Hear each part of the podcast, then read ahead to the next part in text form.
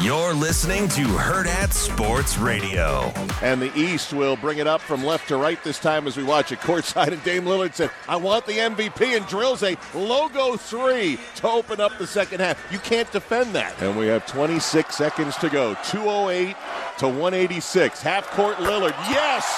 Might have just sold it right there. Damian Lillard with a triple. From half court, he's got 39.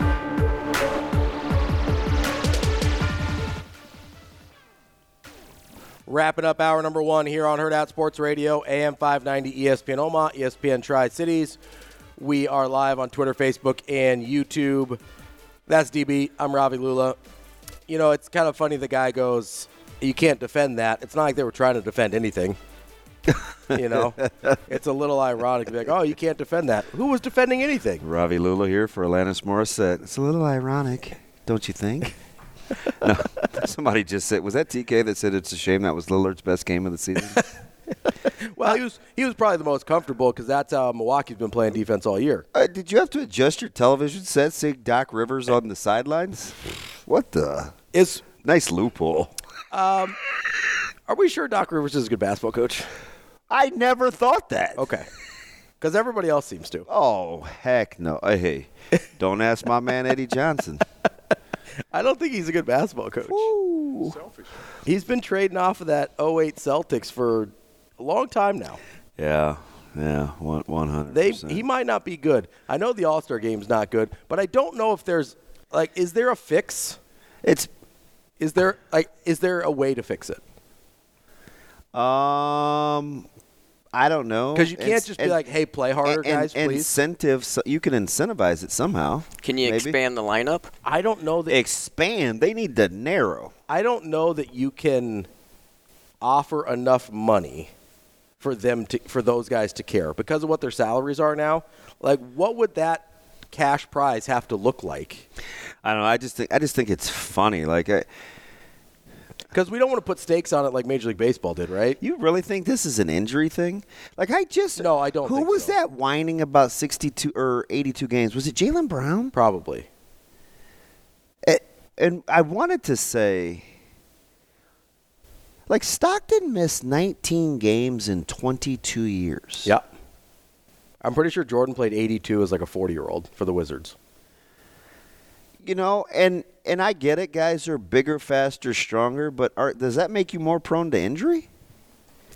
I don't know. I, I mean, And I hate the whole get off my lawn deal because I see pitchers fall by the wayside and they f- and they throw fewer innings than they ever have. yeah. So, So, I- maybe there's something to building up your body. the pitcher thing is different because it's a different thing because everybody's a max effort guy now. And you're doing some things with your arm and arm are slots, and totally arm unnatural. angles that are yeah, Throwing a baseball is the most unnatural. overhand, o- overhand, yes, yes, yeah, is the most unnatural thing we do in sports in terms of physiology, right? Your arm is not supposed to do that. It's yeah, it's not designed to throw overhand. It's yeah, designed es- to go underhand. Yeah, especially with the hand in that position. That's why throwing a football is okay. You can throw a football because the position makes sense. I'm not doing a tomahawk chop over here. Like the position of your arm. Mm-hmm. yeah, makes that's sense. the FSU in you. But the when you turn your hand like this, Ni- nice, nice Seminole gold. You I, rocking. uh, I wasn't doing anything. I'm wearing a little blue and yellow. Right, This is more right. like this is more yellow jackets. If if anything, I'm rocking a little Georgia Tech. Oh, yeah, you and Jeff Sims. the Paul. No, I was more like I was more like uh, maybe Calvin Johnson, maybe a little. You know, no, no CJ. Swilling, maybe somebody. I like, I like Calvin Johnson. Who was the other guy? Like Ridley? Wasn't wasn't he a uh, Georgia Tech guy? Soon to be chief, Calvin Ridley. Eh, eh, I don't know. Um, Golly, their their cap space, their what they do in the offseason is going to be amazing. the Chiefs. Yeah. Yeah. because their front office has done a really good job.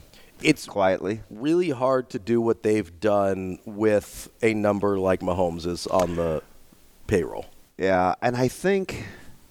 Well, I was looking at. I was talking to Norris basketball coach the other day before the West Side game, and he's a diehard Steelers fan. So we were talking about caps, and I was like, "Yeah, like the Steelers almost thirty million dollars in cap. Like that's that's weird because they just had the three cuts and not used to seeing the Steelers with cap space." So I just was like looking at, at the teams' different situations, and teams like the Texans that have 31 restricted or unrestricted free agents, like Yeah. they got a lot of guys. it, it's just hard. Detroit's in a weird spot, Y- so you have to. Dallas is in a weird spot. Y- You, you have some decisions you have to make because a lot of those teams are good right now because of their depth. Mm-hmm. Well, I mean, it's you know, it's not the National Parity League for nothing. You know that this is these are the decisions that the, their salary cap has forced them into, and I, I think on purpose. This is what they wanted. I think is to not have these dynasties and to be able to have different teams be competitive every year, and so you end up with For for as much as we, but for as much as much as we knock the NBA setup and pay, I mean, you have had five champions in five years. Yeah, yeah, you have. Uh, well, but they've also, in the last collective bargaining agreement, made the luxury tax aggressively more punitive. Yeah, so you have to get all the way out to reset. Yep, you do. They've made it aggressively more punitive. I, I Mm. that's was, why Golden State's in the mud. Oh, th- they could have. I was reading uh, a thing about their salary cap right before the trade deadline. They could have cut an eight million dollar salary, and it would have saved them like sixty million dollars. That's how aggressively punitive the the salary tax is at the point they're at, and they just don't care. Is there any takeaway from baseball to lap over to? Because there's really no. In terms of their All Star game, Well, Or if their- you- I their don't know how salary deep cap. you get in the weeds with baseball and contracts, but like you know the, the you know the, the salary Well, pretty cap deep and the in luxury weeds with my Red Sox and with their- luxury taxes Yeah. and then percentages, and then if you're at a third year, it gets into your draft picks. Mm-hmm. Like the the tighter they restrict those moves for those soft cap leagues, Mm-hmm. do you think that's better or worse for the sport? I mean, it. I think it attracts a different type of owner to the major markets. So why shouldn't Golden State be able to have like a keeper league and say, "Hey, Curry's my guy." and just have him not count against the cap. Yeah. I wouldn't hate that, but it's also Is that weird? kind of what they used to do. I don't even know what before. that would look like. I kind of That that's sort of what the bird rights used to do, right? a little bit, Is- a little bit. Now it didn't not count, but it was, l- was dramatically less Yeah. punitive than it is now. You got a mulligan.